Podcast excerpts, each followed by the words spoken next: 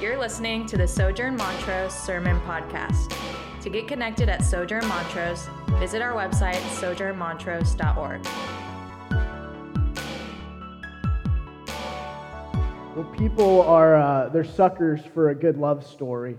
Some of you think you're not, but you probably actually are. And some of our favorite tropes involve in movies and in books. Our favorite tropes involve things like people leaving their priorities or their jobs or, or the places that they live or, or big commitments in order to go after the one that they love right? And so we've all seen a movie that involves some sort of like cross country drive in order for one romantic to, to meet the other romantic, or, or a character making a, a last minute decision not to get on that plane, right? To be with the, the one that they love. Or, or movies where the main character has a partner, but this partner is pretty nasty, right? They, they don't really appreciate the main character. They're not very loving, but they've just kind of become comfortable in this relationship until the main character meets someone who's delightful and pure and lovely in every way. And then the movie ends happily when the main character leaves this, this lover who did not actually love them for one who is better and makes them better and, and satisfies them. And, we, we love these kinds of stories. The box offices will prove that we love these kinds of stories. And I think we love them because we know in our hearts that there's something good and true and brave in risking and sacrificing and making even extreme decisions for the sake of love and fulfillment.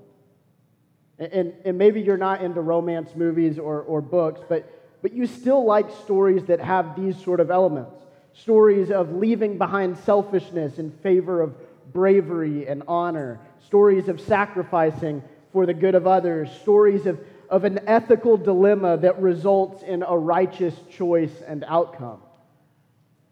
Part of what we love about these stories is that the characters who make the romantic or honorable or righteous or brave decision, they appeal to our best values.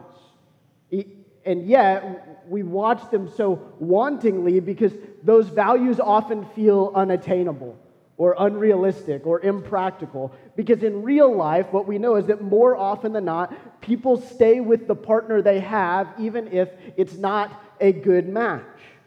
Or, or people choose the job that provides the most security and, and the most future reward, even if it means losing an opportunity for love and fulfillment. Or, or, or people often choose their own safety, their own well being, even if it's at the expense of others. And, and I'm not just talking about people, I'm talking about me and, and you. Like, this is the way that we're wired. And so when we see these stories where people make these huge decisions, we're inspired because they, they speak to us, they sing songs of a better you. A better world, a better day, something that we can get excited and hopeful about. And in today's text, we encounter the reality of these sorts of choices in a way that's far more haunting than your favorite Meg Ryan movie.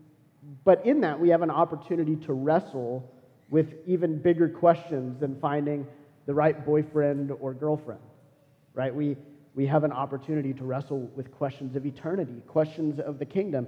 And today's text begins with little children. It says, beginning in verse 13, and they were bringing children to him that he might touch them. And the disciples rebuked them. But when Jesus saw it, he was indignant and said to them, Little, Let the children come to me, do not hinder him, for to such belongs the kingdom of God. Truly I say to you, whoever does not receive the kingdom of God like a child shall not enter it. And he took them in his arms and blessed them laying his hands on them. And so, I mean, we could preach multiple sermons on this text alone, but, but for the sake of brevity, we're not going to get into the weeds on it. What we're going to say is that the disciples were trying to protect Jesus from all of these parents who were wanting their kids to have a moment with him.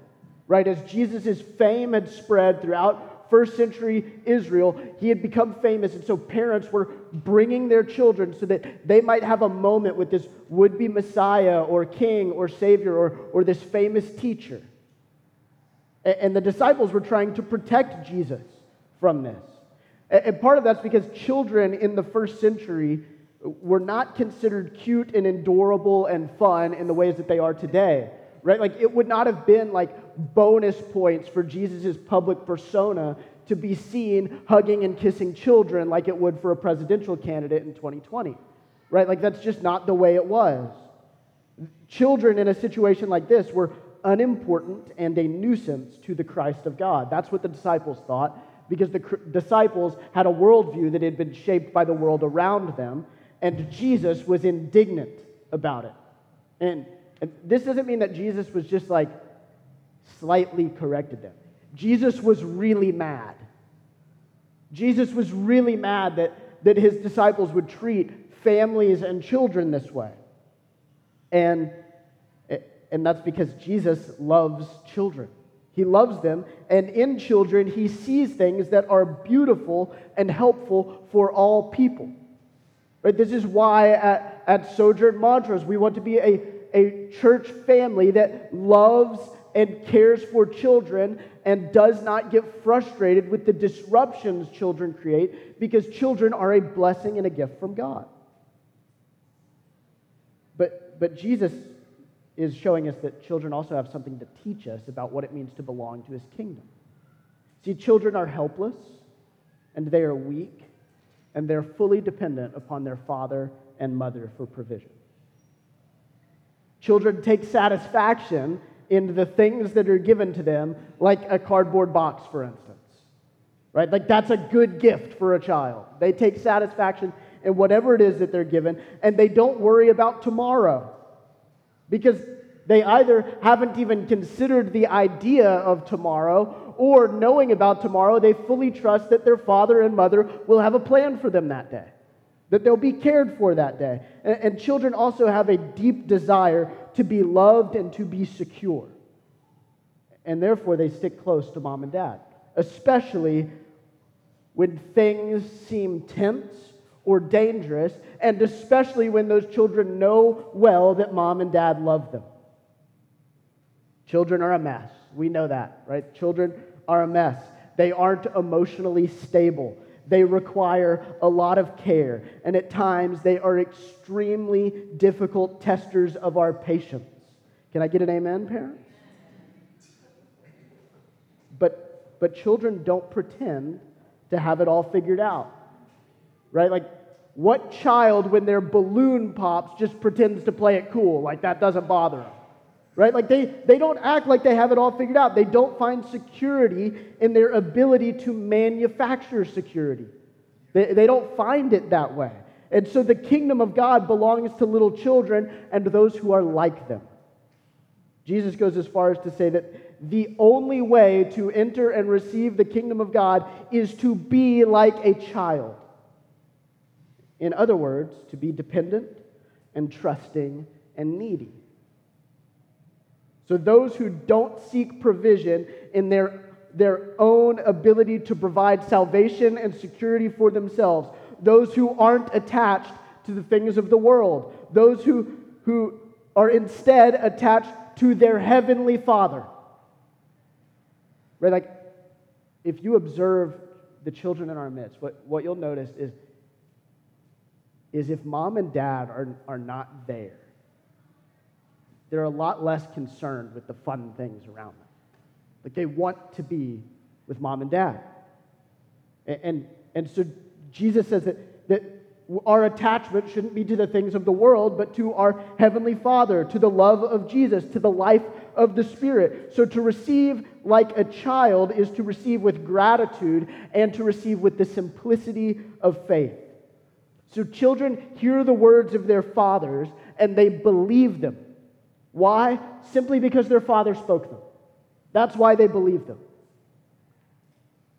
And our Father, our Heavenly Father, has spoken to us. He has sent His Word. John 1 tells us the Word became flesh, that Jesus Christ is the Word of God, the speech of God. God has sent His speech to us as the beloved eternal Son. And Jesus is saying that we should receive Jesus by faith simply because God has spoken Him to us. Simply because our Father has said, This is my Son, follow him, believe him, obey him. The kingdom of God is for those who receive this simply like children. The saints and partakers of God's kingdom listen to the word of God, they trust it, and they obey it, even though, like children, they will stray from it over and over and over again. But what do children do after they stray? They return. They return to their father and mother. They return to their older brothers, their older sisters, and they re enter into the life of the family. Why? Because children know that that is where life and love are found. They are taken into the loving arms of their Father, and they receive His blessing. And so, too, is the kingdom of God. That, that when we receive the kingdom like, like children, that we are taken into the arms of our Heavenly Father, like the children are taken into the arms of Jesus in, in Mark chapter 10, and we receive His love and His blessing. So be like a child. Jesus says they are the blessed ones. Jesus loves the little children.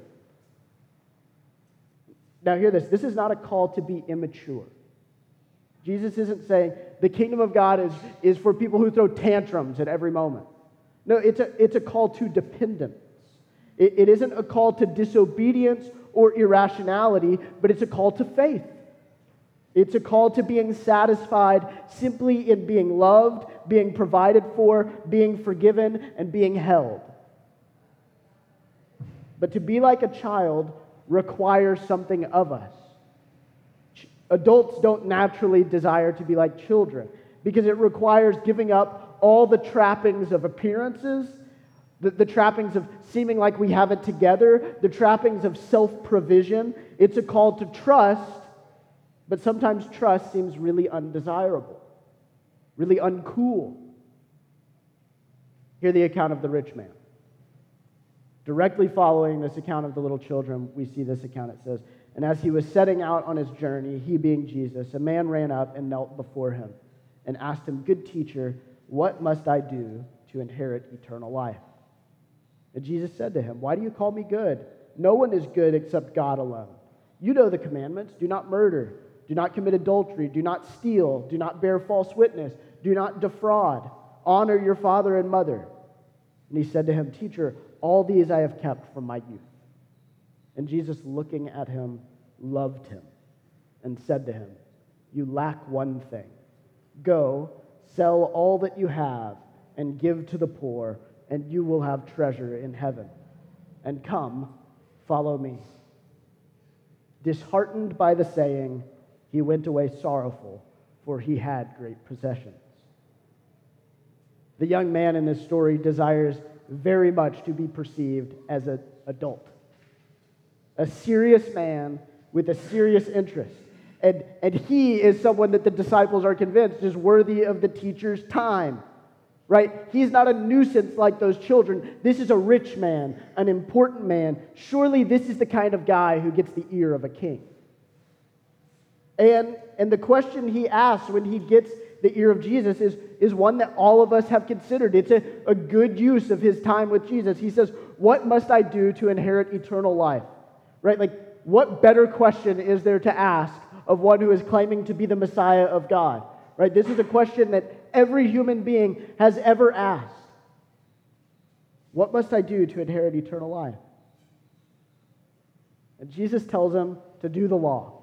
Right? He says, You know, you're a good Jew. Uh, obey, obey, the commandments. Have faith in the Lord. Do the things God has called you to. And, and, and the man responds. He says, I've been doing that since, since my youth. I, I'm a faithful lawkeeper. I'm a faithful temple worshiper. And, and good on him, right? The, the point of this text is not for us to look at the, the young man's claim to obedience and, and somehow decide that he's lying, right? Like, likely he kept the law. Likely he was a faithful Jew. And, and, and yet, Jesus tells him that, that he lacked one thing. He needed to sell all that he had and give it to the poor and follow Jesus. And if he did this, he would have eternal life and treasure in heaven. Now, hear this this is not a prescriptive text. The, the point of this text is not that every Christian throughout all of eternity will read it and then sell all of their possessions and give them to the poor. But it's not a crazy thing for Jesus to say to this rich young man. And he's not being facetious. We will see as the text continues that Jesus' invitation to this man is a loving invitation. After all, the text clearly says that Jesus looked at him and loved him. Jesus wanted the rich young man to have the opportunity to experience and have more than he could ever experience or have based upon his wealth, to taste greater joy than he could purchase, and to experience life forever with God and his kingdom. And he lacked one thing in order to do that. And lack is a really useful and ironic word that Jesus uses. Right? Likely this man lacked nothing. Right? He, he had great possessions. There was probably never a time in his life where he was told he lacked one thing. He could purchase whatever he needed. He had security for years to come. But Jesus knew that those things were not enough. In fact, Jesus knew that those things were a hindrance to him. He was acquainted with the wisdom of Solomon, who in Ecclesiastes chapter 5 says that, that those who love money will never be satisfied. That, that wealth is vapor, it's vanity. Paul tells us that the love of money is the root of all sorts of evil in 1 Timothy 6. And, and Jesus knew this. He knew that the man lacked freedom from the love of money. And the love of money is something totally foreign to children and the childlike. The text continues. It says, Jesus looked around and said to his disciples, How difficult it will be for those who have wealth to enter the kingdom of God. And the disciples were amazed at his words. But Jesus said to them, Children, how difficult it is to enter the kingdom of God. It is easier for a camel to go through the eye of a needle than for a rich person to enter the kingdom of God. This is one of the more difficult passages in the entire Bible, especially for modern Western Christians, um, because Jesus, what he's saying is very plain and it's very clear. He says it's hard for rich people to go to heaven. It's hard for rich people to receive the kingdom of Jesus. It's not just hard, it's getting a camel through the eye of a needle hard. That's really hard. And it would be easy here for us to begin demanding a systematic theology of wealth and, and money in the Bible. Right? That's what we want to do. Well, let's look at the rest of the Bible. Let's see if we have to, we have to receive this teaching of Jesus. And I understand that impulse, but one thing, the Spirit has called us to this text this morning, not all the other texts in the Bible. And if you want a systematic theology of money, then I encourage you next year when we have the stewardship class to take it. Because there will be one provided that will give you a lot of helpful practical wisdom in regards to how do you walk faithfully in accordance to this text. But, but these words make us uncomfortable. And so if you're like me, when you read them, you either want to ignore them, brush them aside, or look for other passages in the scripture that justify wealth and riches. Because, newsflash, the people in this room are among the richest people who have ever walked the earth in the history of the world. And now, wealth is relative to the society you live in to a degree, but, but very few of us in this congregation can claim that we are not wealthy. And it's true that there are rich people in the Bible who are lauded for their faith, faithful rich people who participate in the kingdom of God. But the Bible is also overwhelmingly clear about the dangers of riches, especially when riches are hoarded, laid up for future security, and even more especially when riches are loved. And the reason for that is this wealth is probably the most tangible form of security and power.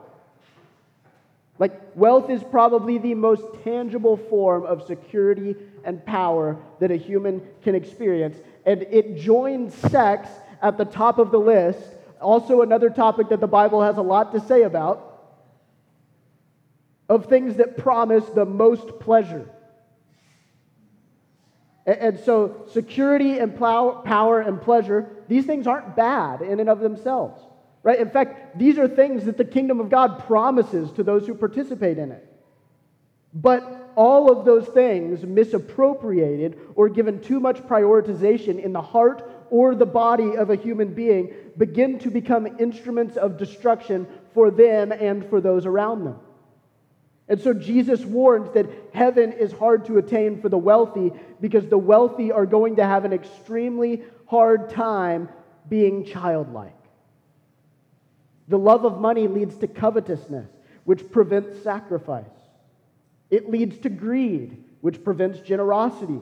It leads to self dependence and a lack of trust in God for provision and salvation and comfort and joy because the wealthy can easily convince themselves at any moment that they can provide for themselves, protect themselves from evils in the future, purchase for themselves comforts in the present, and for the wealthy, joy is always a shopping spree or a fancy meal away.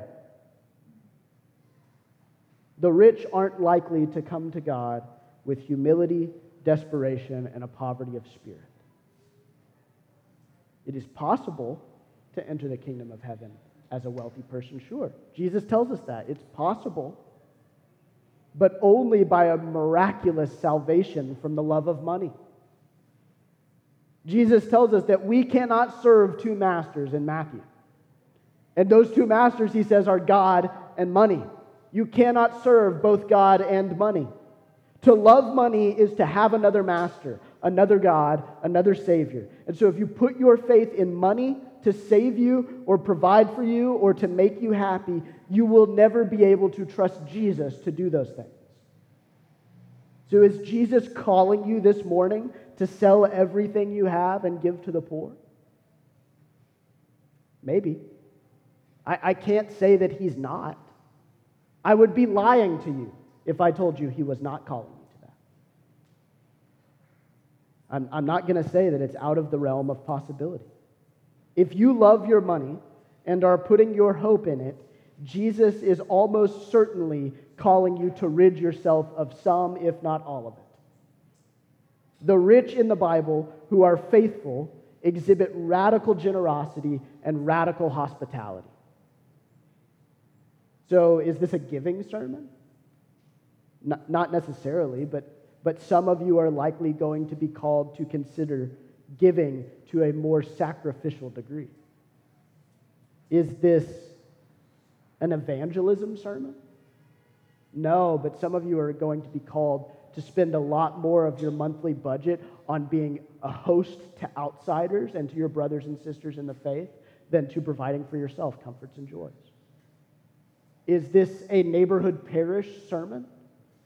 No, but I would be hard pressed to find a financial need that any brother or sister at Sojourn Montrose could experience that can't be met by the sacrifice and generosity of their brothers and sisters in their neighborhood parish. Some of us are going to have to read this text, reckon with it, and then look at our savings account and our retirement accounts and pray about the possibility that God is calling us to trust Him more with our future so that we can be more generous to those who are in need in the present. It's not a sermon advocating fiscal irresponsibility. We're not called to be careless or unwise with our finances, but hear this Jesus wants your heart far more than he wants you to retire early. He, he wants your heart far more than he wants you to have a nicer vehicle, a bigger house, or a better vacation. He wants your life and my life, and he wants all of it. And he wants it to be marked by childlike faith, in which we come to him daily like children, needy, trusting, and without a false sense of security and anything other than our Father's love for us. The text goes on, it says, and they were exceedingly astonished. Right? Feel good. The disciples were also astonished by this. When I read the text, I was astonished. You're hearing it, you're probably astonished. Well, so were the disciples. So, so you can feel like you're in good company there. Who can be saved? They asked. Jesus looked at them and said, With man it is impossible, but not with God. For all things are possible with God. Peter began to say to him, See, we have left everything and we've followed you. And Jesus said, Truly I say to you, there is no one who has left house or brothers or sisters or mother or father or children or lands for my sake and for the gospel who will not receive a hundredfold. Now, in this time, houses and brothers and sisters and mothers and children and lands. He's talking about the blessings of the covenant community belonging to the church. If you leave your former life to follow Christ, you will receive a blessing hundredfold in the global, historic, and local church. And in the age to come, eternal life. But many who are first will be last, and the last first. So the disciples were as shocked as you and I were by this teaching. And, and looking around, they say, Who can be saved? Church, it is possible with God, by the death and resurrection of Jesus, for camels to enter through the eye of a needle. It is possible for that to happen because it's possible with God for the dead to be raised. It's possible with God for the rich to enter the kingdom of heaven. Two weeks ago, Jesus called us to take up our crosses, to lose our lives, to find it in Him. And then last week, He told us that if our hand caused us to sin, that we should cut it off. And, and this week, He said that, if, that we need to be like children to enter the kingdom, and that the rich will have a very hard time doing this. All, three of these texts have one thing in common they tell us that the cost of following Jesus is high. The cost of following Jesus is high. He, he doesn't ask for just some of our allegiance, He asks for all of it. He asks for all of our lives, our hearts, our bank accounts. He asks us to trust Him like a child trusts his father, going wherever He leads. But, but what we have to realize is that Jesus is asking this of us as He was to the rich man in love. This is a loving invitation to lose everything so that you find more. He's calling us to give up anything that would prevent us from leaning fully into Him through faith. He wants us to have freedom, right? He's not calling us to poverty, He's calling us to freedom. He's calling us to true life, to true worship, to experience the fullness of His blessings to stop relying on yourself to provide those things, but to experience greater, more heavenly things in Him. And so this morning, God is almost certainly calling you to take a significant step of faith in one way or another. But He's doing so because He loves you. He loves you. He loves you enough to ask you to give up those things that seem like they're satisfying so that you can experience that those things are nothing in comparison to the treasures of knowing Christ, to being found in Him. Right? That's why Paul can say that he considers everything rubbish for the sake of knowing Christ. Because he's experienced the fullness of God's grace. He's seen the beauty of the resurrected Lord. Jesus is calling us to give up everything in order to find even more, to find eternity, to find infinite pleasure and joy in his kingdom. But he's not calling us to something he doesn't do himself. He gave up heavenly riches and glory to be lowly on earth. He gave up the opportunity for earthly fame and wealth in order for lowly servanthood, and then he gave up his life so that we could be found in him. The text ends, but many who are first will be last, and the last will be first. In the societal pecking order, the rich man was among the first in importance. He was among the first in deference and respect, and he left Jesus full of sorrow. But the children, they were last in the pecking order. Yet they were the ones whom Jesus held and blessed and gave the kingdom. In God's kingdom, the last are first. And so the call for us today from Christ is, is not unlike those movies that we discussed earlier. We have to see Christ and his kingdom as our one true love the only one that will satisfy us, make us better, and truly love us back in the ways that our soul desperately craves and needs. And so we have to be willing to make the radical, difficult, and sacrificial choices in order to take hold of Him. For the young man in Mark 10, he needed to leave his wealth because otherwise he would never be able to cling to Christ. Consider your heart in your life this morning. What do you love that keeps you from clinging fully to the things of God, the ministry of his kingdom, and experiencing the fullness and joy of everlasting life. With that in mind, let's pray that God would reveal our hearts to us, that he would allow us, the Spirit, to empower us to obedience, and then we will take up the posture of children and feast at the table that our Father has prepared. Father, we love you and we love your Son. We're thankful for your word. We ask that your Spirit would convict and comfort us, that we would see the true beauty of your Son who gave everything so that we might be loved and forgiven and find security in your kingdom, that we might participate in things far more grand and lovely than we could ever imagine or manufacture on our own. Give us the bravery to follow you, the courage to live counterculturally so that we can experience heavenly things.